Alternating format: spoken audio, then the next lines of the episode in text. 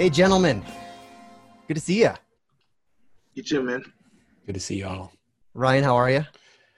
Doing all right. I'm here. I'm here. We're here. Yeah, and we've got a we got a special guest today. Um, Yeah. Let's introduce him. My my really good friend Justin Miles. Justin, how are you doing, man? I'm good today, man. I'm good. I'm, I'm glad to be here and having a good day. Uh, had a had a good day of uh, therapy appointments today. Nice. Um, that's I'm glad that's to be most here. my- And that's what most of my mornings do. Nice. Well, let's, you know, I want to give uh, our audience just a little bit of background. So, you and I have known each other for, um, geez, years. I mean, you were literally one of the first people that, um, when I first started working here in 2003, uh, you were one of the first people that, um, that I communicated with because my, my first job working for Ken was basically as a, as a, like a, he had a batch of 30,000 emails that had just accumulated over the years that he wanted me to filter through and find, you know, the interesting emails. And yours floated right to the top. Uh, you had Wow, you had uh, you had written into Ken and talked about uh, a lot of the projects that you were doing with Hip Hop Alive.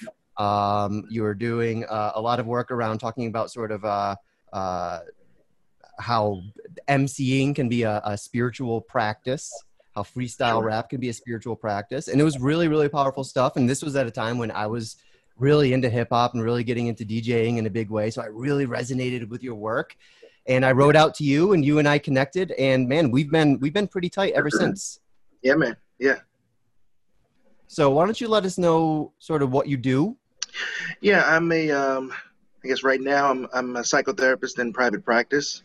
Um, I've been in the field of um, community and clinical mental health for the last 20 years. This is my 21st year um, in the field. And um, so that's what I do uh, full time. Uh, my private practice is called the Miles Institute of Integral Living, named after Integral, um, highly, highly influenced by Integral. And um, yeah, that's what I do for, for, uh, for, for money. But uh, That's your day and to be job. a- that's my day job. That's what I do it to be a benefit. Um, I also uh, I teach Buddhism here, um, do the Baltimore Shambhala Center, uh, and I'm a meditation instructor there. Um, I also um, run a group. It's called the Black Power Meditation Group, and um, that's a group that was um, spawned around the time of the Freddie Gray uprising in Baltimore Mhm. and uh, you know, I was trying to process what to do with you know anger and just all the feelings around um, his his death and just kind of police brutality in general. And so I wrote a piece called "Meditation for Militants," and um, the group was kind of born out of that, as um, you know, trying to use wisdom as the backbone of um, of any movement, of any organization, of any movement that um, that we're going to engage in, and beginning to look at um, ego as one of the things that tends to tear down movements, or at least um, hinder movements from from progressing. At least you know, looking back in the last over the last hundred years, in terms of um, um, uh, black movements, whether it's the the Garvey movement or um, the civil rights movement, the Black Power movement. Um, you know, really taking a, a different look at what made those movements successful and what made them um, unsuccessful. Uh, so yeah, the Black Power Meditation Group, uh, we do that, and uh, I don't know what else do I do. Um, I do some hip hop stuff. I have a I have a hip hop label with uh, some friends of mine called Mystery Sound Recordings, and um, you know we make very um, you know we make traditional kind of boom bap hip hop, um, but we also are about not really claiming any particular style. So we're really into kind of exploration of sound um, and um, kind of curating sounds from around the world, um, helping people to have access to kind of things that are either unfamiliar to them or kind of pull them into a, a mindset where they don't really know what they're listening to anymore. You know, kind of a um, a groundlessness through music. Um, other than that, I'm a dad. I'm a single dad, and uh, I'm a master gardener. I garden, Nice. and uh, that's about it. I do some more stuff, but that's that's enough. That's a lot. It's awesome. Yeah, that's a lot. Um, well, you can see why we're excited to to have you here today. And we should mention, Justin, that the actual intro music to this show, to inhabit, was you. Mhm. You made that. Oh, that's right. I That's right. Yeah. Yeah. Thanks for that. That's right. Yeah, like I'm I'm just now connecting the dots. That's awesome. Yeah, I love the track. Yeah. Yeah. That's a great track. Thanks, man. Thanks. Thanks. Well- Um, well, you can- One more thing I want to mention. One more thing I want to mention Mhm. is that I, um, in in in alignment with um, this show, is that um, I'm a member of the Baltimore Black Panther Party. Um, joined the Black Panther Party, the original Black Panther Party, not the new Black Panther Party, um, back in 1998. Um, because even after the um, the headquarters in uh, in Oakland kind of disbanded, and other cities started to disband in the early and uh, mid 70s. Other cities kept the party going. And Baltimore is one of those cities that kept the Mm. party going, Mm. and um, that's always been a big part of um, just what what I bring to my work, um, my approach towards um, being a benefit to um, Black people, and it also, of course, you know, there's it it also brings up some struggle, you know, because there's that side of the Black Panther Party that's that's seemingly very um, kind of militaristic or um, Mhm. revolutionary, and then you know you brought this up a little bit a, a little while ago. Like, how does that blend with you know being a Buddhist and being a psychotherapist and That's right. um, but being a Black Panther is um, is a very big is a very important and big piece um, in my life and in terms of who I am. Well, that's that's why we wanted to have you on with us today for this particular show, Justin, is because it, exactly right. You were standing in the confluence of some really, really powerful tr- traditions and lineages. Uh, Shambhala Buddhism, psychotherapy, Black Panthers, and it seems like you know, from an outside point of view, it seems like some of the sort of uh, you know some of the elements of those of those traditions probably run against each other every now and again. And I, i'm going to be really interested in, in hearing how you reconcile that. Um, as a buddhist looking at sort of uh, you know protest culture which uh, can sometimes go violent. We can have a conversation about when violence is and isn't appropriate in in protest culture.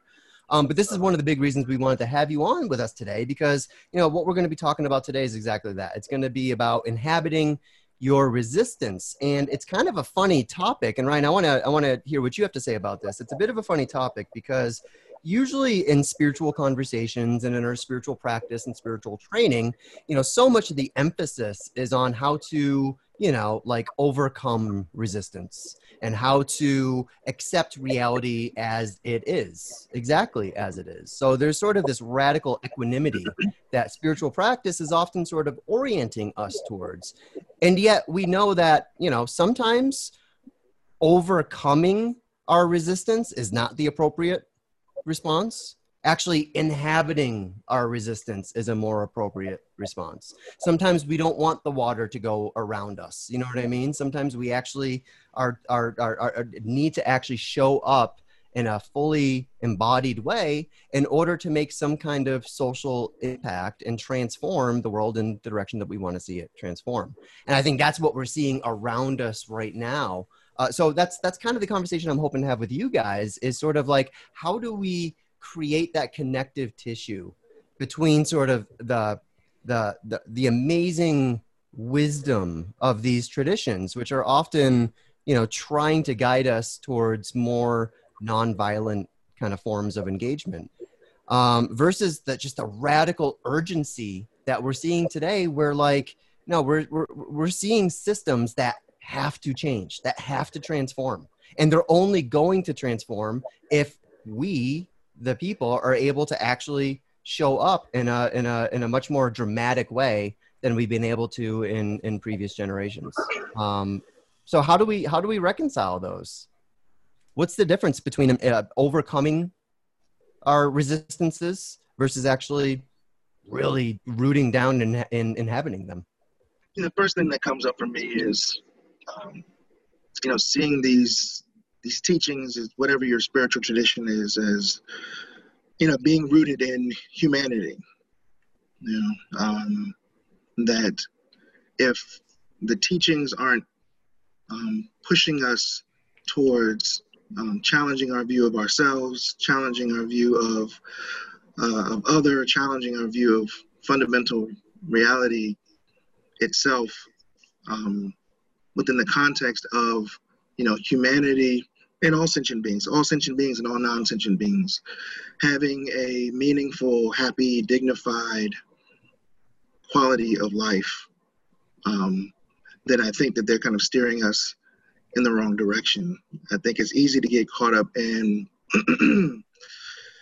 you know, the the idea that you know my spiritual practice is supposed to be making me, um, you know, somehow, uh, you know, more resistant to having to, um, you know, we talk about violence or you know, um, uh, uh, standing up against oppression, that we're just supposed to accept things as they are. Mm-hmm. But I think there's kind of an absolute and a, and a, relative of that. You know, the two truth doctrine I think holds true that um, yes, these teachings are supposed to be pushing us towards um, some some experience of reality as it is on an absolute level. I think that that's true.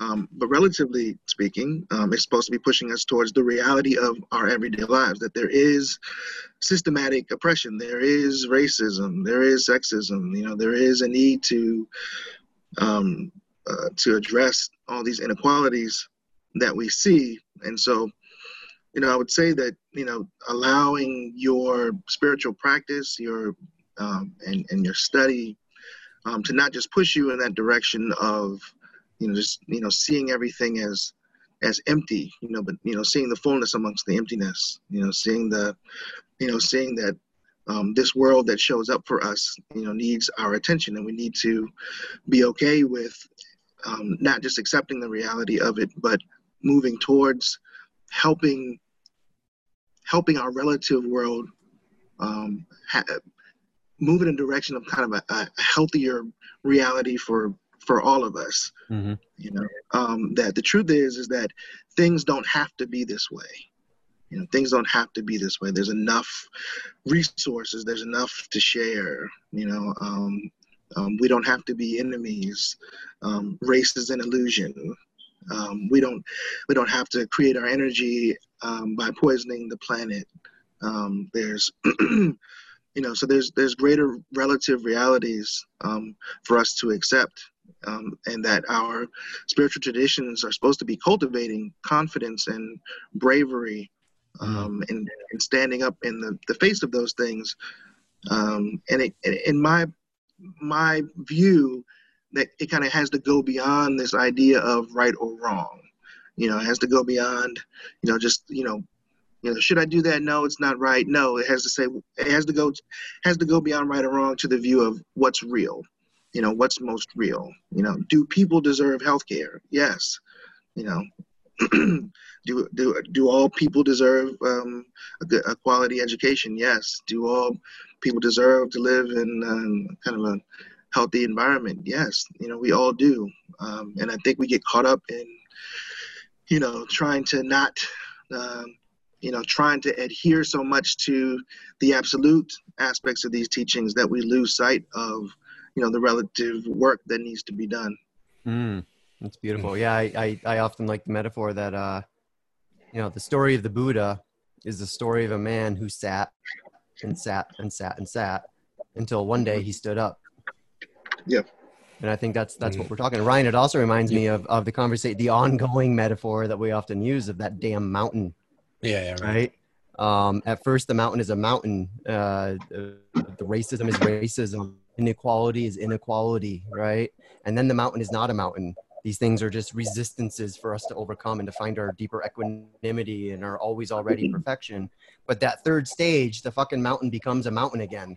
Racism is racism again. Inequality is inequality again. And it demands us to bring our liberated, enlightened consciousness, whatever trickle of enlightenment that we've been able to cultivate ourselves, it demands for us to apply that spiritual intelligence to our moral intelligence. Um, yeah, it was well said, Justin. Thank you. Yeah, thank you, Justin, for that. A few things came for me. Um, you know, some of the earlier teachings of Buddhism pointed to escaping samsara. That was the goal. It's just like, how can I get out of this existence? How can I get out of this body? Like, this is bullshit. I'm out of here. So, okay, if that's the, if we theorize that was possible, like the only way that's really possible these days is if you're an absolute cave dweller and you're just sitting in a crappy cave and you're eating whatever bug comes along. Okay, maybe maybe a person lives in alignment with this idea that like listen i don't like being here and i would i'm just here until i clock out and i'm gonna rainbow body out of here. Okay. Yeah but the thing is is like here's i want to tie this to the ground level. It's like i do think it is important for for me like the more that i can let go of attachment i can apply that openness to all things in life to what's going on actually in the world to like feel it all more. But if, if somebody's resistant in a negative way to this idea of embracing the world the fact is, I'm going to give an example. I've been pulled over by the police three times in my life. Two times they let me go. One time I was blazing 85 miles an hour. The guy was like, he was a big burly dude, super nice. He got me out of the car and sat me in the front seat next to him, just chitty chatting away. Justin, so I'm sure this, I'm sure you've had experiences like that, right, Justin? Yeah. Every single time. Every yeah. So so here this is yeah right. And then my uncle eddie who's black has told me so many times about how he's learned how to drive while being black. So here's yeah. the thing. Okay yeah we're all illusions but this illusion here seems to like get off you know like not have to pay part as uh, speeding tickets. That's right. a pattern existence that happens. So to me that's the difference. It's like so long as you are participating in this pattern existence of reality you're more or less going to experience privilege or not privilege. So like that is a thing that's happening. So unless you're going to hang out in a cave and try to try to eliminate all possibility of you benefiting from this interconnected existence, then shit happens and you got to pay attention to it and acknowledge it. You can't be just driving around like me and be like, it's all an illusion. yeah, okay. Partially true, but right. not fully. Yeah. Right. Well, another question I had for you guys, um, because it comes up a lot, uh, because we are seeing with this eruption of protests. I mean, I think we've seen in in the long history of protests, there's always a fringe of you know really disruptive violence that often occurs sort of in the margins. I think this has been true for every major protest that we've had really in the history of this country. And some of them become more violent and some of them are less violent. And I'm thinking maybe we can have a conversation about what exactly is the role of violence when it comes to resistance. And obviously, there's a whole spectrum of violence that we can talk about, right? That goes everywhere mm-hmm. from physical assault on a human being, which I don't think anyone is going to advocate, versus something like property damage, versus mm-hmm. something like we saw. I can't remember the name of the monk's name, but the famous monk who burned himself while in a deep yeah. meditative state in protest. That's a mm-hmm. form of violence. It's a self directed violence it's the sure. ultimate form of self-directed violence, but it was violence that was used in order to uh, to resist, to to create a field of resistance, and to make a difference and to make an impact. So obviously, in our long, even just the American tradition of protest. I mean, let's look at sort of the the the, the very first protest that defined this this country, the Boston Tea Party. That was a violent protest. That was property damage, right? That's how that's how this country literally came into its inception and uh, mm-hmm. made its break from the British Empire was through a violent protest. So clearly there is a role of violence here, and yet you know oftentimes the talking heads around this, you know, we, we as Americans get very uncomfortable with violence, particularly because we saw how successful nonviolent resistance can be. We saw that in the 1960s with the civil rights movements. Now, again, I don't want to be too glib because there was violence alongside that. I mean, after Martin Luther King Jr. was assassinated, there were public riots, and something like six weeks later, uh, the civil rights bill was passed. Right? I, I think I have my timeline right on that. Um, so it's you know clearly violence plays a role here. And i wanted to read uh, if you guys don't mind uh, a, a, passage from ken wilber about this um, because i think it speaks to uh, what we're seeing right now.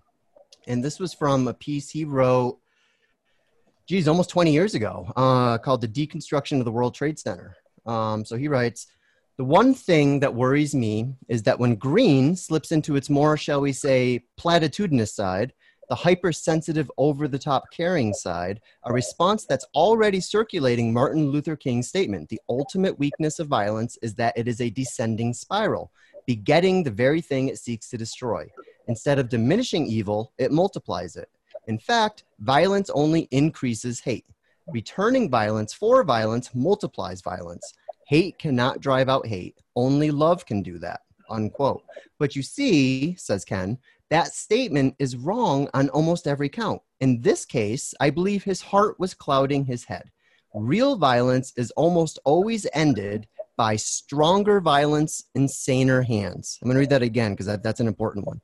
Real violence is almost always ended by stronger violence in saner hands. When you meet a Hitler in this world, the correct, noble, ethical, spiritual response is get a gun and blow his brains out. We ended Auschwitz not with love, caring dialogue, sensitivity training, and sweet thoughts, but with superior firepower, period. So it is with real violence in the real world. Much of it stems from red, and red can only be forcefully contained until it develops its own internal blue constraints. Now he would say amber. Civilization, for the most part, does not produce barbarism, but curbs it. Green's basic problem is that the injunction to not have violence in your heart is confused with not using violence in the real world at which point green begins to contribute to the problem, not the solution. This is yet another variation on the sad fact that green, and without doubt the mean green meme and boomeritis, have been complicit in the rise of insurrectionist violence around the world. Of course, we should not harbor hate in our hearts. And of course, when you meet Nazis, you should kill them real hard. Holy shit. it's like Ken throwing down the gauntlet. Now, of course, um, you can't just kind of read this quote in a, in a, in a in a vacuum because we live in a culture where everyone calls everyone that they disagree with a Nazi, and I don't think Ken is advocating violence against people you disagree with. Um, that said, there are real regressive ideas and ideologies that are very active in this world and uh, I think Ken is actually saying no. When you see that, when you see that level of systemic oppression and abuse and violence, mm-hmm. you got to stand up. You got to push against it. You got to shoot it in the head. So, how does that apply to the protest culture that we're seeing right now? Because my sense, guys, is that there are people who are standing on sort of either side of this conflict, and they believe that they are the stronger violence in saner hands, right? So the conservatives believe they look out and they see looters and people they describe as thugs who are, mm-hmm. you know, inflicting property damage, damaging the black, you know, these actual black neighborhoods. And they see the police force. Sure, there's some, you know, they're being pretty brutal, but that's a saner violence. That's a stronger violence in saner hands. Whereas I think that a lot of people on the left would actually look at the violence coming out of the protest movement and saying, no, that is the saner violence. The police sure. brutality is what we need to end, and we're doing this violence in, as a as a means to an end here. Sure. How do we how do we sort that out? I mean, two quick things. One is that it might be a, a, limitation of perception to understand the immense violence of police brutality because it's not happening in one location contained within walls where people could witness it in its fullness. It's spread out. That's the difficulty. It's it happens every day and only if we catch it on a youtube video that gets viral. Whereas a protest we can say oh that protest happened right there and that building specifically was destroyed. So for me sometimes it's a that's an illusion of perception that mm. that one is actually creating more violence than the other. It's like, no. And then if that's true, then we can say a comparison, like which is a greater uh, violence. But for me, like I've been focused on the question, why is it happening? Uh, secondarily, should it happen? Because we skip past a why, like, and that's so important. Like, why is this happening? This isn't just randomly happening. People aren't just like, hey, let's just go burn some shit down. That's right. If we can understand the why, at least that's important. Then we can discuss what's the strategy around it. So that for me, I just bookmark that before I even dis- discuss anything else. That's what's important to me. It's a good question. Why? Why? Why would someone get pushed to the point where they can damage, for example, damage property in their own in their own neighborhood? Um, what level of, of of rage produces that kind of that kind of behavior? Um, yeah, Justin, do you have any insight there? Yeah, I mean, so what comes up for me is who's defining sanity, right? Mm-hmm. Saner hand. Um, who's defining violence, and who who legitimizes violence, Mm. right? Um, Mhm. Especially in a in a in a society um, that's built on inequality, you know. Um, Mm. you know, in Mm. one on one hand, you know, you people see black people, you know, burning seemingly burning down their neighborhoods and businesses in their own neighborhoods. Um, but as I can't remember the one sister's name, um, you know, the the video of hers going around. Um, John Oliver showed it at the last at the end of his last show. Um, but you know, paraphrasing what she said, um, you know, we don't own shit. Like you think that we're burning down our own shit. We don't own shit. You know, um, and that uh, you know the social contract that uh, America has allegedly made with its citizens that said it was going to you know treat everyone as equals and you know and take care of them. Um, that was broken the moment they wrote it with black people Mm. you know so you know what are we called to respect you know what are we you know like what how, how are we how are we held to a standard of you know of not being angry to the point of wanting to burn the shit down to the ground um and i'm not you know again i can't sanction all forms of violence. And clearly there's a as you said there's a there's a spectrum of of violence. Um but i think a lot of it you know at least for for black people is um, unrecognized historical violence against black people. And now not, not just police brutality. This is just what's going on right now what we're talking about right now.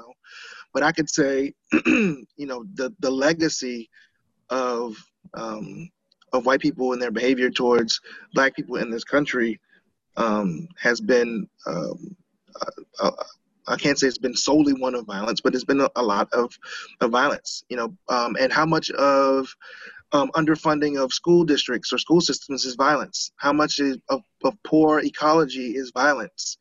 Um, Mhm. uh, you know, uh, uh, how much is mass uh, uh, mass incarceration and removal of black men from families? How much is that violence? How much is flooding the streets with drugs violence? Um, I can go on and go on, but I can say that America has um, ignored that mostly and said, you know, calm down and just, you know, just, you know, you, we, we let you go to the bathroom next to us. We let you live next door to us. We gave you some government jobs. So shut up and be happy with it.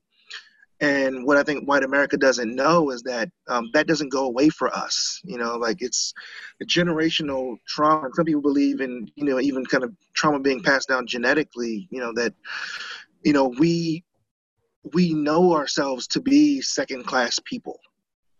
You know, it's not a it's not an illusion for us. We're not confused about that. Even those of us that have quote unquote made it, you know, most of most of them are are sports stars or or, or entertainers, um, but even they know it as well. You know that you know you'll accept us dancing, you'll accept us scoring touchdowns for you and slamming basketballs for you. But the truth of the matter is, you don't see me as equally human. You know, and there's a violence in that, um, and there's a historical violence in ignoring in the ignoring of that. and so, you know, I question, um, you know, uh, anyone being able to say that, you know, that that violence is um, is somehow uh, undeserved, especially when the systems that create said violence show no sign of really wanting to end it. You know, they soften their blows. The it'll get seemingly, you know, there's compassionate conservatism, whatever whatever that is. You know, it, it, you know they'll they'll hand out trinkets, they'll give out promises, platitudes, placations, and um, but the truth of the matter is it doesn't really stop. You know, and um, at a certain point you have to say, when is it just to just admit that you know there's not going to be any real accountability on America's part, not just for the the George Floyd's, um, but for the you know 13 to 100 million George Floyds who were killed in the in the transatlantic slave trade, you know, and who were brought to the Americas. You know, when is there going to be accountability for for any for any of it for for for any uh, for any for any of the overt and and covert um, uh, racism. Mm. Uh, and so you know I I, I question um, if um, if black people in particular um, but just even even even white people there there's talk about you know antifa now a terrorist organization you know.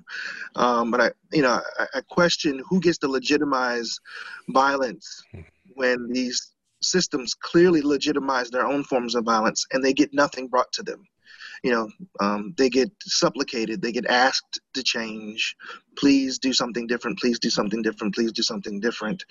But the truth of the matter is, you know, there are systems of violence that are hurting, you know, all of humanity, that are poisoning all of humanity. You know, and at what point, you know, does the the act of violence um, serve as an extension of my love and my care and my concern mm. for humanity, knowing that these systems they don't stop. I don't care what you what we say. You can vote. You can you can do whatever you want to. You know, but the change is slow. But the violence is pervasive. It stays. You know, moving throughout. You know, all of our communities is not just a a black problem. Um, it, it, it stays, and so at a certain point, we have to say, you know, as you said, in saner hands. We have to define what sanity means yeah. for us and we have to say, okay, well, well, some shit is just insane. Some shit has to stop. It's only going to stop in the face of of power, of, of actual direct confrontation. Other than that, it's just going to try and make you feel good, you know, assuage you, assuage your feelings, and um, and hopefully get back to some sort of new normal. You know? Mm-hmm. It's beautifully said. You know, as you were talking, Justin, I had this mental image of someone who's like walking around for 50 years with a knife in his back right? Mm-hmm. Just the mm-hmm. the accumulated trauma of, of violence that's been inflicted to him, often in insidious ways, where that knife is just slowly getting pushed in a little bit deeper, you know, as you mm-hmm. go. And now that you're trying to pull the knife out of your back, you're being accused of being violent because pulling a knife out is just as violent of an act as pushing it in, right? I mean, you know, that's that's kind of the mental image I'm getting right now. Um, yeah it's especially violent in the face of the person that shoved it in there. That's right. That's and right. again, getting into legitimizing violence, it's like, well, you know, you shoved it in. You know, you excuse me, can't blame me for for, right. for pulling it out and you know and flashing it in your face. Right. You know, but the truth of the matter is, is that for the most part, that hasn't been what black people have done. You know, black people haven't sought revenge on on massive scales. You know, there's been slave uprisings, and there should have been. yeah. There have been there have been you know mm. protests and you know the burning of, of communities and and property. Um, but it's like uh, you know what what other language do you do you seem to hear? Right. You know, you speak in war and violence around the world. You speak yeah. in violence here in this country. Yeah. It seems to be the language you speak it you know mm-hmm. so let me speak your language for a second maybe you'll listen this time you know it's an important point justin because I, I, I do think there is sort of um you know when it comes to accepting reality which again is sort of one of the wisdoms of, of our spiritual training Sure. Part of the reality that I think we need to accept is that American culture is a very martial culture. We always have been, and I think the left has been largely in denial of how martial of a culture we are to our own to our own detriment. Um, and I think that actually kind of leading with this, like this is, you know, this is how you have to speak to a martial culture. This is how you have to speak when uh, an entire police force. This is this is an issue I want to get into with you guys. When an entire police force has been militarized, what are the consequences of that for the people? I mean, I think that's a con- that's a conversation where we actually can have a legitimate, hey guys, you know what? All lives matter, right? We can actually have that kind of conversation without deflecting from the points that are being made by Black Lives Matter. Um, in fact, I feel like it's a logical extension of Black Lives Matter. That you know, this is a point that we we talked about this weekend in our show. That um, when you have a militarization of a police force, you know, the whole reason why you have a military is to protect us from them, and that them is you know everyone outside of our country who wants to damage our country. So the military is here for you know to protect us from them. When you militarize the police force, the police is, are here to protect us from us. That's why it requires completely different strategies. You don't see a soldier in the front line, you know, training in de-escalation techniques, for example. You don't de-escalate when you're on the front line. But we teach our we're supposed to be teaching our police officers to de-escalate because we're protecting us from us. And when you when you militarize the police force, you're turning us into them. Right? And obviously the black community is going to be on the front lines of that war, right? And we're seeing I think the casualties from that. But we also know this is the issue that is affecting every I mean all ethnicities are being affected by the militarization of police. Hispanic communities are being affected. White communities are being affected, less so than many of the other ones, but still. Uh, even Asian communities are being affected by this, less than even white people, but still. Um, so this is, you know, this is this is one of those things where when we're seeing this eruption of protests that we're that, that we're seeing these days, it's tempting to try to find one sort of systemic cause when actually I think we can look and be like, wow, this is like a perfect storm of like seven or eight dysfunctional systems rubbing against each other and resulting in this, what I see as righteous fury um, to try to get, you know, to try to do something new for fucking once in a generation. I want to read this uh, yeah. comment that just came up. With respect, two white guys are dominating the conversation. This mirrors our culture at large. Catherine, honestly, thank you because um, you know that that is something I uh, when I get anxious, I talk a lot. Um, and obviously, my job is to is to try to shine a spotlight onto onto whoever it is I happen to be talking. But um, that is something I'm always trying to be mindful of. Um, and I just want to say, Catherine, when when I get anxious, I shut up. So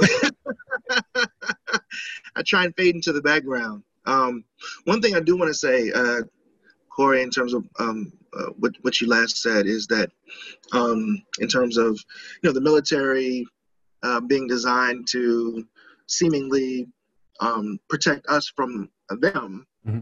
The truth of the matter is is that America has always turned anyone else that wasn't white in this country into them. So mm. the military was called out for Native Americans, right? The military has been called out on mm. black people military and turned Japanese people. You know, right. so you know, so you know the the idea of the military seemingly be being you know just about them. When you mm-hmm. look out there and you say, well, who are the thems that the military goes against? It's primarily been brown people. It's That's primarily right. been been black people. That's you know, right. I mean, we talk about you know uh, World War II, and America likes to you know um, you know likes to pat itself on the back, but everyone knows they jumped in the war late. Everyone knows that they denied they denied Jews entry into the country, and hopefully everyone knows um, Russia won that war. But um, but but the truth of the matter is, America has always turned um, the other, you know, turned anyone that was other than white into the other. That's right. Um, no, it's it's, so it's, I, uh-huh, go ahead.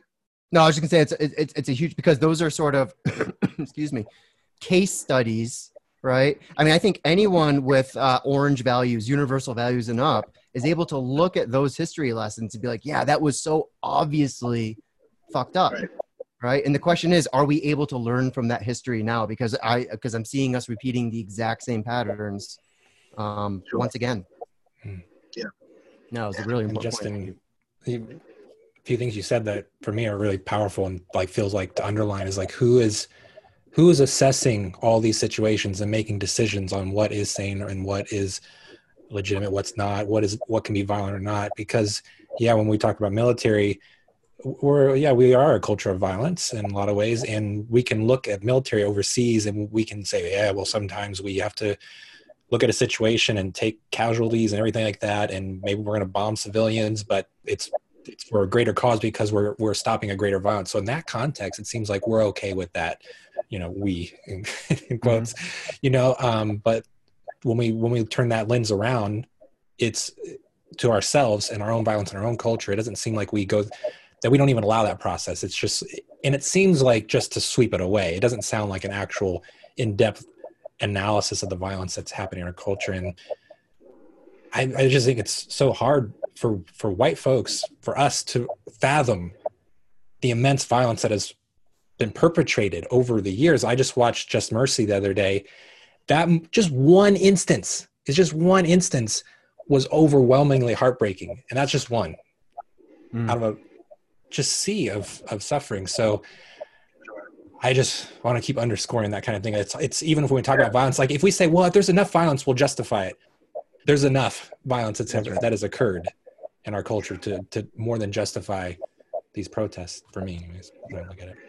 and I think for a lot of black people, and, and probably uh, I can't speak for any group uh, as a whole, but you know the question often I think arises for some of us that um, why isn't you know why hasn't your own violence been um, enough for you to you know to do something Mhm. about it you know why haven't you you know what keeps you from seeing yourself you know what keeps you from what keeps you in that shadow you know Mhm. um, um, because you you know you, we we hang our hopes sometimes on um, presidents or other elected officials and you know I remember there was the whole I can't remember who it was it may have been during the Clinton era where there was this push to get America to apologize for for slavery um, or, or the mistreatment of, of black people um, over the last 400 years and I don't think it happened. I'm trying to remember, but I don't. I don't think it really happened. But you know, there, there's this question of like, you know, the, you know, where does the the shamelessness and heartlessness um, come from? You know, you're you're very easy to look. You're very easily able to look outside of the country and say, oh, well, that's wrong over there. You know, we should go and drop some bombs over there, or you Mhm. definitely do it in your own uh, geopolitical interest because that's primarily what America has done. Um, But I, Mhm. the question is, how much harm has to be visited um, upon um, uh, brown and black and red people in this country in order for um, not just the powers that be, but for the white populace, the majority Mhm. white population, to say this shit is wrong. Mhm. You know, this shit is wrong, and I, I'm, I'm, Mhm. I'm, I'm, I'm definitely full of heart with um, uh, seeing um, the amount of white people that are showing up to these protests Mhm. around the world in countries that you wouldn't, you wouldn't have even thought would have, you know, um, uh, uh, protested um, uh, against what happened with uh, George Floyd. Mitt Romney was out there. Mitt Romney was out there, you know, yeah, Mitt, Mitt's, yeah, he, you know, and again, I, I don't want, I don't mean to question Mitt's, question Mitt's heart, but you know, he's, uh, you know, you saw what he did in the, you know, in in the, uh, uh, um, what you call it, the um, impeachment uh, Mhm. he- uh, uh, hearings, and um, it's like a, you know, seemingly Mitt is, you know, waking up to his own heart, or at the very least, you know, not towing the same old Republican party line. But um, you know, it makes me feel good that um, there've been so I've seen so many white people out there protesting. Um, it makes me feel good that I've been contacted by um, so many white people that are asking me, how can I be a good ally? How can I support? You know, how do I not, you know, how do I not say the wrong thing or do the wrong thing? And um, being able to, to have these conversations, which I really think is helpful. My own personal opinion is that um, it's white people's job to stop racism. it's not black Mhm. people's job. Mm. Um, but I but I don't mind being in the position of helping to get you there, or point you in a direction of saying, look, if you want to wake up, here's some here's some stuff to wake up to, you know. Um, um, but I, it it it makes me it makes me feel good to know that at the very least the energy seems like um, white America is waking up to itself. I just question the extent it's to which it's willing to go to. Again, going back to the idea of violence, you know, is white America willing to violently stand up for other people that have been violently, you know, been been aggressed upon, you know, in in this country? And and I don't know, you know, that kind of harkens back to uh, the Civil War, you know, seemingly the Civil War. But Mhm. um, you know, I, I, I, I question that, but it, it does, it does feel good to see that you know maybe there is, there is something about um, what happened with with George Floyd and um, hopefully connecting that with um, you know these these other violent systems that are violent against white people Mhm. as well. That says you know we all need to kind of stand up for each other now. That it can't Mhm. just be, just can't just Mhm. be us standing up for particular things. yeah.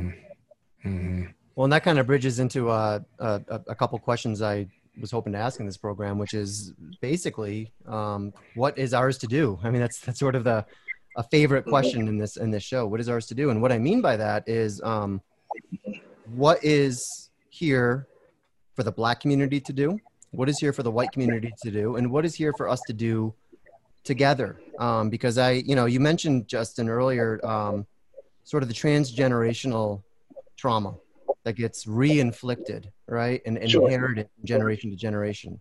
Now that Sure. trauma, I just want to be clear, that trauma occurs for everyone who was who was part of the original trauma. So black communities feel that trauma, white communities also feel that trauma. And the fact that we've not been able to heal this trauma together in any meaningful way has added to this culture of resentment from from where I'm standing. On the white side, I think it has nurtured a culture of white guilt, right? Where white people just don't know what and you see this a lot in woke culture, for example, and people who really want to get offended on the behalf of other people, right? And that's always something we got to kind of watch out for because you don't want you don't want patronizing support. You want legitimate, embodied, mindful support. Um, and then and on the other side, oftentimes we've seen a culture of resentment uh, among Black Americans, which fucking obviously. Um, and the fact that we have been largely isolating ourselves to try to recover from this shared trauma has left us where it's left us, right? And then we had decades of political correctness that actually prevented us from having more meaningful conversations together. So one of the things I'm grateful for in our era is it feels like that scab has been kind of violently ripped off. Thanks, Trump, right? I mean, in a non-ironic way, kind of thanks, Trump, just for bringing this all to the surface so that we can actually start, I think, metabolizing it for the first time in sort of full, full, in a full-hearted way since the 1960s. Uh, and I see that as good. The fact that we can have conversations like like this. So, Justin, from your point of view, I'm just like, how can white people be supportive? What's the best way that that we can be supportive? And what is the work that we have to do together as common Americans, as human beings, not as white Americans and black Americans? Sure. Um, so for, the first the first question is, what do I think that white people need to do? Yeah. What do we need to do besides end racism? Yeah, besides racism. Which I would, you know, Be like, that'd be a Yeah. good start. let me find that button. you know, and it's funny because you know it's like racism isn't a thing, right? It's not a it's not solid. You can't. Can't you can't touch it. Can't you know? If we could, we could just go in and surgically remove it, you know, or bomb the shit out of it, but we can't, you know. Um, and so you know, it's it, again, it's kind of starting within yourselves, right? Um, I've been talking to uh, a few white people this last week who've asked me that similar similar question and my answer has been um, education, um, uh, in particular um, around history, around policy, um, reading about the experiences of Black people in this country, um, uh, reading about um, kind of America's legacy of, you know, violence abroad, um, and just trying to feel. Honestly, it's about feeling feeling into um, um, really first feeling into themselves right? Kind of question questioning their own um, um, their own idea around whiteness around their conditioning. You know it could even be um, therapy you know Mhm. going and talk going and talking to someone about your self-concept and your your identity and how you see yourself but some some sense of challenging yourself first. Um, uh, and then starting to again to educate yourself about um, about other people about other races um, in a way that genuinely allows you to kind of feel into their right, their experience. Um, uh, to I, I told uh, you know one of the people I talked to this week um, a woman um, that you know we black people know of stories like you know during slavery they would um, cut open a pregnant woman's stomach and let the baby fall out and step on its head right? Shit like that right? So when you hear that you're like that's completely horrific and and grotesque. But as a black person you're like someone act someone um, not just did that that wasn't just a, a single incident. Like that's the way that our people were treated for hundreds of right. years, hundreds of hundreds of years, and even after that, we're still treated that treated like that. You know, throughout the um, uh, late 1800s and all throughout the early 1900s, um, there have been lynching. I mean, there's lynchings that still go on, but you know, lynching was a popular thing. You know, up until like the the 60s, really. You know, and so you know, when you begin to feel into what a people who know that there's a there's a country and a, a large section of the country that not only is willing to um, to, to treat us like that, um, but to do it again, you mm-hmm. know, to, to continue it, you know, um, that what must that feel like? You know, what kind of terror must must that bring up? Um, you know, what what kind of feelings of safety must that bring up, mm. or dis, or distrustfulness must that bring up? Um, and again, forming uh, alliances. You know, I'm, I'm all for alliances. You know, I'm all for like I, you know, I don't just, um, you know, I'm I'm, I'm not a, a staunch like segregationist. Like I just won't don't want to talk to I don't I won't talk to any white people. I don't I don't mess with any white people. Um, I think it's important for us to have like open and honest um, conversations, um, uh, and um, you know we can just we can again we can have a, an exchange of ideas and um, you know come up with um, viable solutions to how white people can support um, black efforts. Um, your your second question was how do we do this together? I think I already kind of went in that direction though. Mm-hmm. Um, um, that we need to for all of us to do this together. We need to rec- we need to recognize the thread of continuity that runs through all of our issues, black and white and red and yellow and brown. Um, and again, that's our shared humanity, and that and that um, our our issues are not as separate as they would seem, especially the ones that um, um, the one that the ones that impact all of us uh, equally. Again, I'm talking about education, healthcare, climate change, but even right that even racism, you know, it, it impacts all of us. Um, education impacts all of us, um, and so we need to take kind of a very um, militant stance towards saying nobody is going to be treated this way. Nobody, we're not allowing anyone to be treated this way. All mm-hmm. people need to say that. And if there are actors who would, you know, stand in the way of that, um, then those people are the ones that need to be fought. You know, there's not, and they, I, I'm really uncompromising about that. I'm really serious about taking a very uncompromising um, Stance about that because you can't leave it any room. You can't leave it any wiggle room. You can't see the left as just the opposite of the right because it's not. You know, we need to say, okay, well, what's good for, you know, the, the greater good, you know, um, the greater, the greatest depth and the greatest span, you know, what can we, you know, what, what's beneficial to the whole and what isn't. And um, as, as, as you've told me before, uh, you know, you got to negate to protect, negate to preserve, mm-hmm. you know, Um, that has to that has to be true for us, and we can't be afraid um, to do that just because there's someone that looks like us or they go to the same whatever, like they live in our neighborhood or whatever. You have to say no, that's not right, right. on any level. We can't stand around and watch police brutality happen.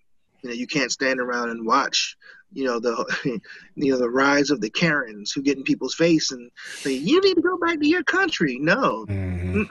we can't we can't just videotape that. You know, mm-hmm. somebody needs to like, you know, mush Karen in her face and tell her to get the fuck out of there. You know what I mean? And it needs to be everybody in the store. You know, even if you don't beat Karen up, she needs to know that everyone there is taking that kind of stance. That we're not right. taking that shit, Karen.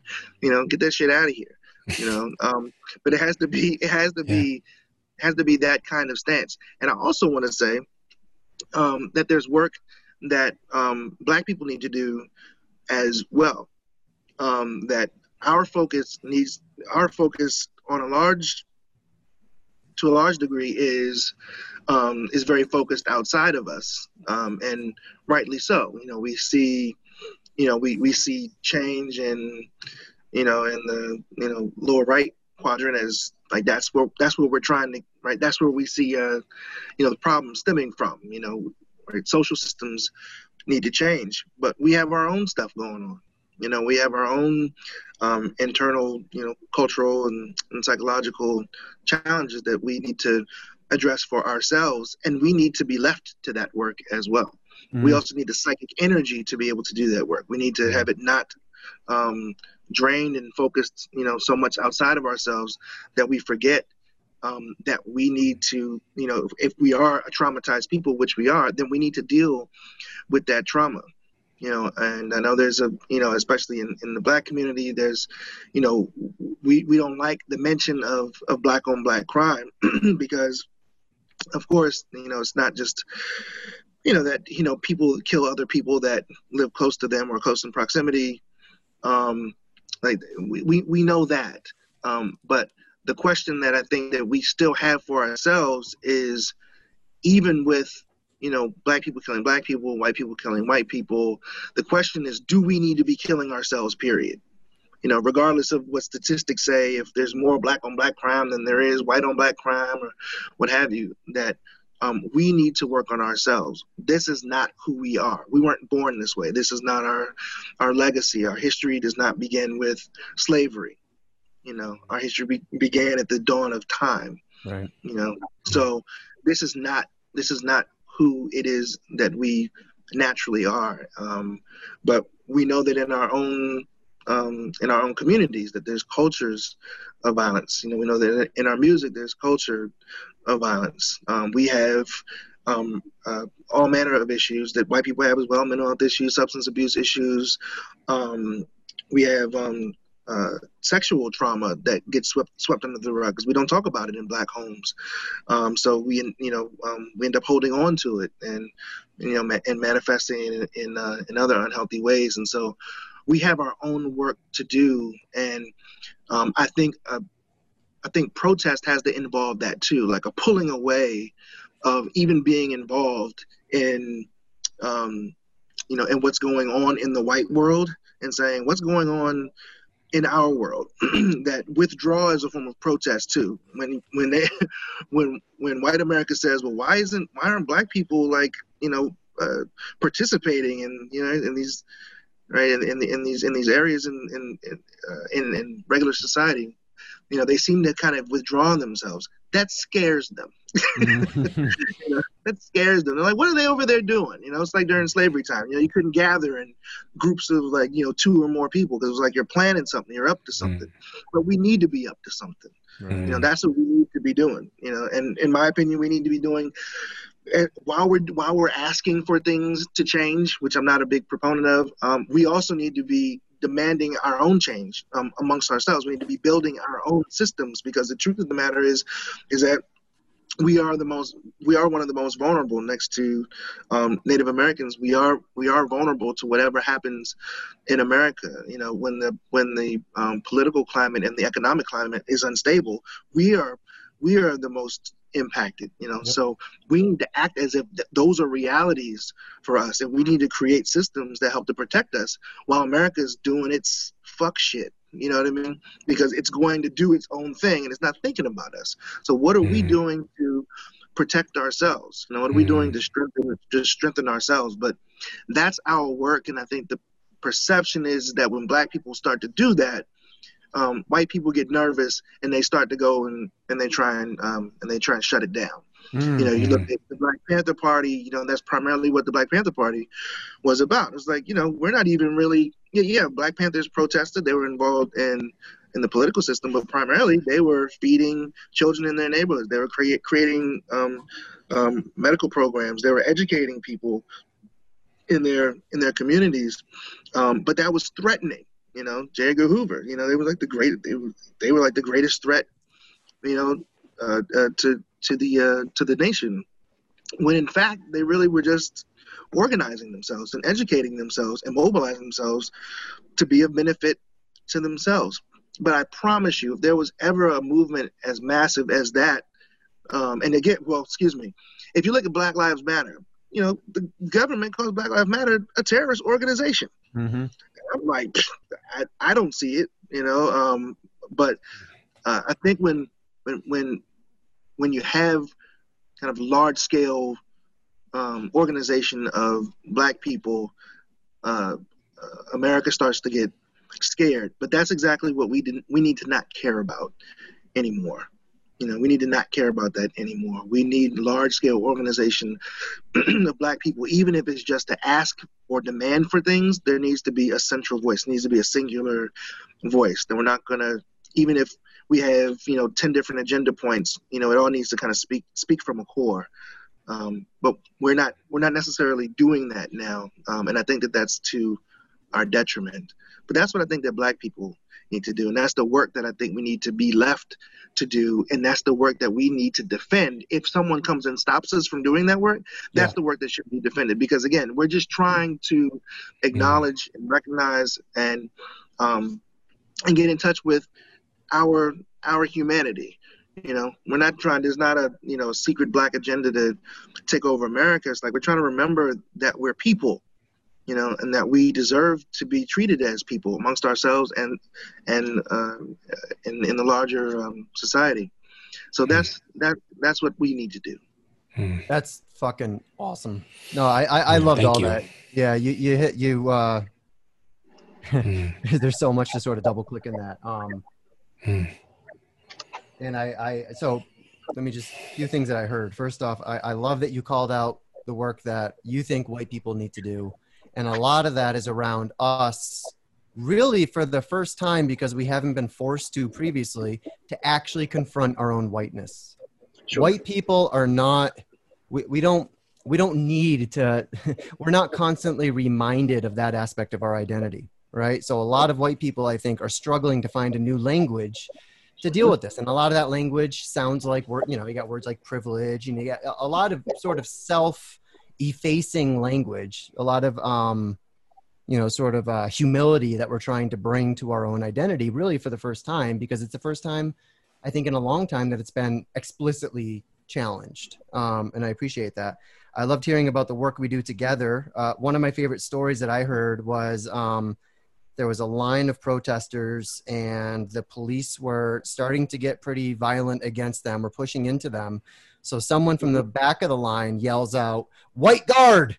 And then all the white people move to the front of the line so that the Mm. police are pushing against them and not the black people and therefore reducing the amount of violence. Yeah. i'm like that is that is just brilliant on like an operational you know strategic level like that's real coordination and Mhm. and and in turn and i loved you also talking about the work that um, not just that black communities need to do but the work that black communities have been doing for Yeah. generations around all this you know a couple Sure. other perspectives that i heard that were really educational for me is you know calling out things like when people say you know there's a line that conservatives often repeat which is while 13% of the population is responsible for 50% of the murders and it's like even that frame is so bullshit because what it does in saying that frame that's saying justin you as part of this 13% share equal responsibility with everyone else Yeah. in your group for all Yes. these murders no it's 0.001% or something like that Yeah. of Yeah. black americans are responsible for that amount of, of That's right. That's of right. Yes. So even the way these statistics are being presented, you know, Sure. create, and then that, that's always that's usually followed up with, um, oh, but why aren't black people talking about this? That's always the accusation that follows that that whole We're thing. the ones that are talking about it. it's- right? That's the response. That, like white people don't know what black people are talking about in their churches and in like the barber shops and in their community, and because Not white people there. don't have Right. access to those conversations. Mm. right. For a or if they do, they don't know. You yeah, know? exactly. You know. But I will say, Justin, that's why it's useful, I think, for our audience to hear you actually explicating. No, these are the conversations that are taking place. And what I really loved about about um, how you, again, are just inhabiting all this is that you are displaying, from where I'm sitting, the type of leadership that I think a lot of us are hoping to see emerge within this protest culture, but we're not really seeing at all. There's something different about these protest movements as opposed to the movements we saw in the 1960s where, I, where we're not seeing that sort of self-organization of leadership rising to the top. And that might be because this is getting organized on decentralized postmodern platforms. We all have sort of this decentralized postmodern um, sort of mindset that we're operating from where there's this distrust of hierarchy. I mean we're, we're fully green yep. mm-hmm. in terms of how we're carrying this and of course one of the things that made the 1960s protests um, so effective was that there was that there was that sort of unyielding amber sitting right at the very core that allowed this leadership and also this really i think strong spine um, to mm-hmm. emerge and that, my concern is we're not seeing enough of that but hearing you talk um, makes me that much less less concerned because I see you bringing in genuine four quadrant leadership. You know, Ken often talks about how the left points to exterior reasons why people suffering, and now obviously when we're talking about why do Black Americans suffer, we need to be looking at these systemic reasons, obviously. Sure. But the conservatives point to interior reasons. Oh, it's a matter of values and culture and uh, uh, having, you know, uh, father figures in the family. All that is true too, right? Yep. And as long as we know that there are leaders out there, white leaders, black leaders, you know, whatever, what have you, who are actually displaying this kind of leadership. Yes, the world is stacked against you, and that's why you need to grow even more as a human being so that you can rise to that challenge and and and leap over that bar so that we can pull the rest of us up as as a society and as a culture. Um, I think that's the level of leadership that people are waiting for.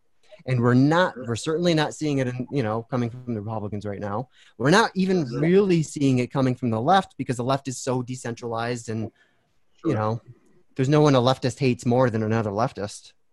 Right right. You know? And some people even say that america really doesn't have a left. You know it's not a that's at least not a, not a not a not a solid not a solid sense of a left right yeah fascinating oh, totally fascinating hmm. and um you know, there's any number of other kind of directions we can go here. I just well, I highlight a couple. Just like I'm creating Please like do. just like constant reminders of, of, things just that you said that you know in doing my own work that's been I feel like helpful, or that I've been noticing especially lately. Like again, can't highlight how how obvious it is that on a daily basis I don't get forced reminders of racism. That's different, mm. you know, and therefore it's easy for me to let that recede in the background of my experience right mm-hmm. we have more and more i'm so thankful for things like youtube and videos because for example that uh, scene in just mercy where he's arrested by the cop there was nobody around filming anything what was he going to zero hope it already feels hopeless when i watch a video on youtube and there's a bunch of people standing around and well yeah gonna die anyways so like we mm-hmm. have some reminders but like there's some part of me that's like i gotta keep taking in and reminding so it will fuel that that heartbreak like to continually bring it up again so that like i don't lose awareness of it yeah. um and then also you said something about like that everybody needs to get a little bit more militant you know like mm-hmm. i think you mentioned something about people yeah getting mushing in karen's face that's right i so like i haven't been put in a position like that yet or i haven't witnessed something like that uh, you know like george floyd or a karen but when I was reading over the story and I'm like, eight fucking minutes, like I, I, I can't say what would happen, but like I feel like I would have been arrested, like minimally, because I'm just like I couldn't. Maybe I would have tolerated, unfortunately, two minutes, three right. minutes, but I'm like eight minutes. You know, yeah. it's just like how are we all not getting arrested? So like again, I can't yeah. say. I hope that I would. Yeah. I don't know, but, but I think that when you said that, I'm like, yeah, I think we do have to get militant. We can't just be all sitting around like, well, gosh, we're, we're what are we, the clock keepers? for somebody's death? Like, yeah. and I think if you ask most people what their hearts were feeling in that moment, they probably would have said, I felt like I should have done something. Yeah. Right. But I don't legitimize, to me, that's violence, or to me, that's standing up against the police, and that's been deemed as illegitimate. Right. Mm-hmm. That's illegitimate to me because, and, and I don't make, unfortunately, yeah. I don't feel like I have the right to determine what's legitimate versus illegitimate. Uh-huh. You know, I've deferred all of that over to to someone else. But when you do that, there's no real way to protect yourself or protect other people. It's always mm. Someone who's always going to be the one in the in the in the in the seat that says, you know, this is when you can be violent. This is when you can't be violent. This is who you can be violent towards. This is who you can't be violent towards. Yeah. You know, but I question. I think that most people watching that wanted to jump through their screen and just yeah. and, and, do, or were screaming at the people around around uh, George Floyd, like, do something, do something, please. Um, but again, there's the, of course, there's the fear of, of physical violence. Yes. Um, um, but then I think there's also the fear of kind of going beyond that, you know, what is it? I don't know. What we've been taught, like we've been taught that again, it, uh, the word that keeps coming up for me is legitimacy. We've been, yes, yeah, we've, right. been we've been taught that there are authority figures, and the authority figures are correct. Um, and then there's consequences. You can go to jail, and so on and so forth. Yeah. Um, but that's to me, that's what needs to that we need yeah. to go beyond that point. Yeah. Yeah, I'm with you. And like I said, I don't know. Maybe put in the situation, maybe I would have chickened out. Maybe I would have, but like that was the feeling. Me, I'm like, I'm with, I'm, I'm agreeing with you in this moment that like we, we got to change. Like we can't accept uh, the narrative there. It's just like, well, that's bullshit that's happening there. And yeah, maybe we're gonna get arrested along with them. You know, uh, with but whatever. Like, at one point, were we gonna say our morality? Uh, put the line in the sand and being like, no, this is not okay. I don't care what the system says. You know? Sure and I don't know. There's always that risk of uh of, of what do they call it bypasser syndrome I think mm. where there's all these studies showing that you know I mean a woman can get you know like physically sexually assaulted in public and study after study show that people are always going to be expecting someone else to call the police you know what i mean right. someone else is going to call the authority. someone else mm. so I, you know it's, it doesn't have to be me i don't need to get my skin in the game um, yeah. In fact, I'd kind of prefer not. I'll just hold the video camera. Um, well, another thing, Justin, you said that I think I've, I, my experience uh, with myself being white and other white people that is probably it's a fortunate and unfortunate thing that like it's probably taken enough systems failing that affect all of us to where I feel like this time with these protests, I felt that there was there's something different about them than I've experienced at least in my lifetime where enough people are fed up with enough systems being broken that maybe there's some unity that can happen which I, is fortunate but it's unfortunate that in, in, in fighting racism that that for white folks that's what it's going to take like enough systems breaking down that we're tired of that like okay now we're mm-hmm. going to join up. But sure. I'm, I'm hoping that that's the case where there's a momentum with it that we're all going to just be like so tired of the systems the leaders that we can join together and and tackle yes. multiple issues. Yes as as am I, and and I feel like see again, there's uh, you know there there I think this is a two sided thing. Um, you know, there's been the perception that when white people show up to the protests, um, that uh, either they're there just being performative or mm. um, they're there just to create, you know, chaos or destruction. Um, there's no discernment between, you know, um, uh, white people causing random destruction and white people destroying mm-hmm. um, mm-hmm. you know property associated with the state.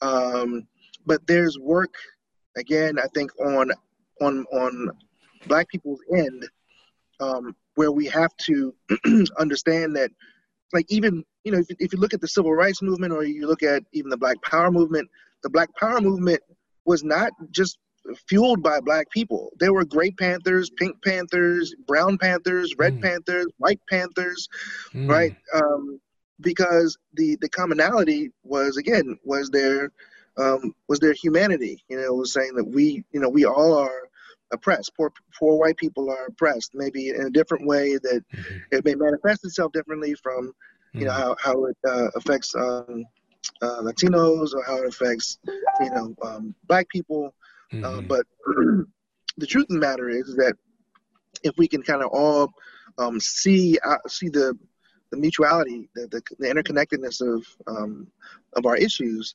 um, that we mm-hmm. yes we all can stand up at this moment and say look we can get all these things yes. addressed we can get all of our yes. all of our issues addressed but yes. part of it is is that we have so much distrust yeah, and rightly so there's yeah. so much distrust of of white actors or white agents, right? The agent provocateur is coming in and screwing right. stuff up. That it's like, nope, we got to keep this, you know, mm-hmm. got to keep this separate.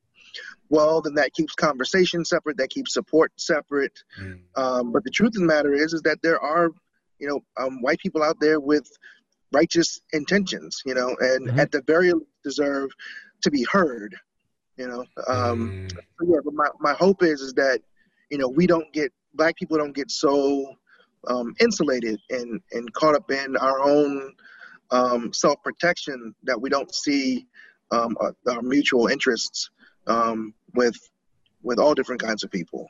mm. Yeah.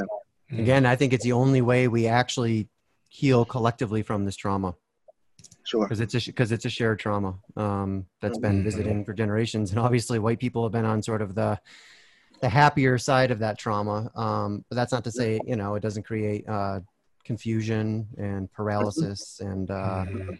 you know it exacerbates the problem. So, um, Sure. you know, trying to find this mutuality where again the result the resentment culture and the guilt culture can sort of begin to reconcile themselves um, Mhm. for the greater good is is is Mhm. going to be huge and i'm just i'm so heartened that we can have conversations like this man you know Yeah. um, that are just real that are honest um, i don't think anyone's trying to pull punches or spare anyone's feelings. We're just saying you know this is this is the work that needs to be done.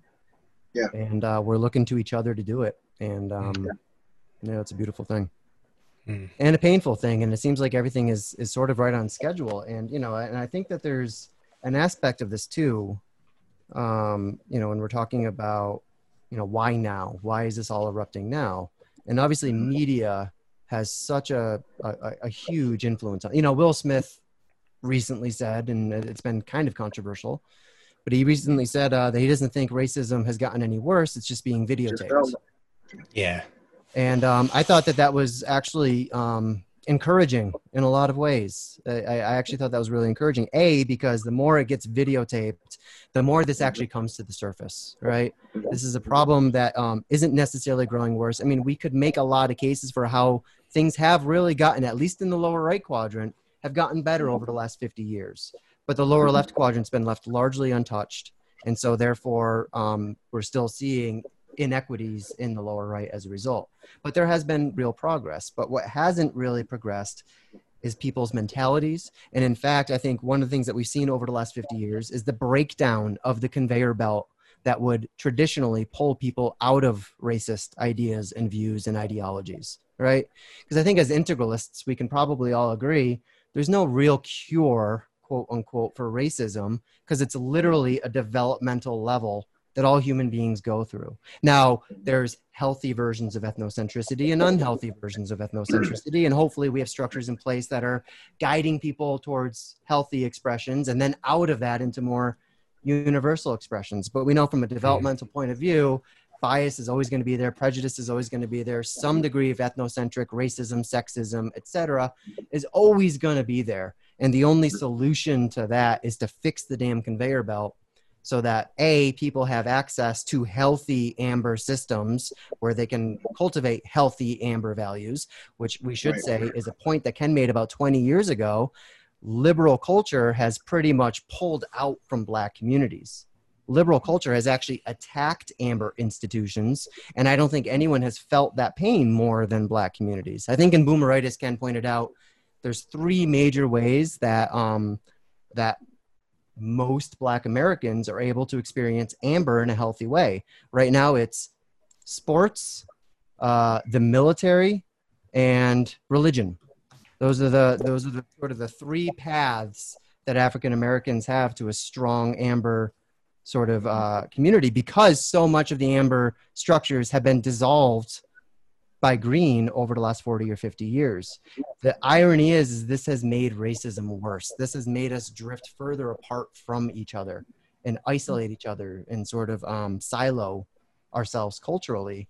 Um, and i think now we're we're you know i think we're starting to see a, a new confluence largely because of the power of cell phones being able to record video wherever we Mm. are and record injustice wherever we are. And you know that's what got white people interested in the civil rights movement it wasn't just hearing about these things in the Hmm. headlines it was seeing pictures Yeah. of black americans getting hosed down and attacked by dogs you know what i mean that's what got like moderate white people to be like this is and i think that's what got mitt romney out there protesting which um feels to me kind of seismic Mhm. Mhm. Someone mentioned, yeah, he's he's uh, he's he's still trying to defund Social Security. Well, yeah, he's still a fucking Republican. The, the point is, this problem has gotten to the point where Mitt Romney is is is uh, adding his voice and support, and that's I think to be acknowledged. Sure. Well, anything else, guys? Did we fix racism, or did we? Uh, It's done. It's over. It's a wrap. Done. oh, what a relief. Go look outside. Well, let me say one thing, and Justin, this is something I've said to you sort of privately in our in our phone conversations. But the one piece of structural racism that I think still exists at integral levels that I want to call out and I want to do better at, and I want you guys to help me do better at, is um, the fact that we tend to only have you guys, our black integral friends, on to talk Sure. about black Sure. that's a pattern that I've noticed for years. You Mhm. know, uh, we had Mark Palmer on last Sunday, and I love Mark. You know, um, Mark's an amazing human being, and it was his first time being on the show since 2003 when he was on to talk to Ken about guess what, race and racism. Right. Um, so I think that this is an area where uh, Mm. we integralists can can do better. Um, so I want you to know, Justin, that you've got a fucking open invitation to the show, buddy. Anytime you Oh, want yeah. to come on and talk about anything Yeah, you I'd love to have you back. Um, I, I appreciate it. I I think that um, part of being an integralist, or at least being a black integralist, is knowing the benefit of sitting at kind of these crossroads where you know you can. There's almost a responsibility that I feel of bringing integral into the black world and bringing the, bringing the black world into the world of, of integral, um, because I don't really know you know, um, I know that you know maybe people stumble on to you know, uh, you know, I don't know, maybe like maybe it'll be like me, you know. Um, I, I found Ken Robert, Uh, uh, he we used his textbook, or a professor used his textbook, uh, used one of his books as a textbook for one of my classes in undergrad, and that's how I found Ken Wilber. But I don't know how many people that's going to happen for. Mm. Um, but I, I think that um, Integral uh, has helped me and has helped a lot of people that I that I've interacted with and that I work with in my practice, um, just to be, help to kind of synthesize information better and understand um, development, um, kind of understand the fullness of life, understanding where we need to show up, um, and then you know me being here, you know, um, you know I know that you know there's not uh, there's not too many of us, and you know we don't want to be pigeonholed as just you know people who come on here and talk about race, but the integral world is like super white, you know. Yeah. it's, it's it's super white. it's global and, and, um, globally white. Yep, it's global and globally white, and um, and so I do find that there's you know hopefully some benefit in you know in in people like me and and Mark Palmer showing up and and talking about it. But of course, I mean we're both dynamic people, so it's not the only thing that we can talk about, and um, or that I spend I don't spend all my days talking about this. Um, but um, I would love to come back and talk about all manner of things, but um, I I don't shy away from the feeling of the responsibility of being able to um, have to figure out how to navigate um, these spaces and navigate these discussions because even though I think it's white people's work to um, to to to uh, root out racism, um, I do think there are going to be black voices um, and black black people present um, in order to you know help to kind of you know add some either nuance or um, reality of so from reality to um, uh, to, to, to, to their experience.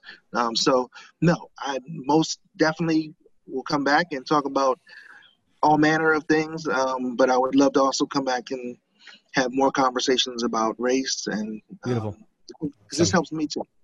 Yeah. Yeah. Wonderful. Yeah, no, it's fantastic. And you know, just the final point I make is that um, it's something I mentioned uh, in our show this past Sunday was that I think for a lot of integralists, part of that developmental privilege is having this attitude that like, oh, racism, that's just something that kind of naturally takes care of itself when people grow from amber to orange. That's a problem that's back there somewhere. And actually, it's a full spectrum problem Um, that because we're all living in a full spectrum society, and some of us, unfortunately, have more reminders on a daily basis of our ethnocentric identity than others do.